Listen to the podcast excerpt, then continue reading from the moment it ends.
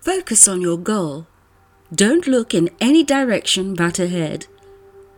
The important thing here is goals. Some of us have a general idea of what it is we want to achieve.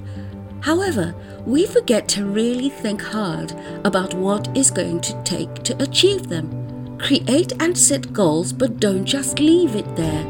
Design for them each of the steps from the beginning to the end, calculating what each step is going to cost you in time, money, sweat, levels of difficulty, psychologically, and emotionally. Put in place mechanisms to overcome these challenges as you move from step to step. Also, factor in rest times and breaks when you know a particular step is going to take it out of you.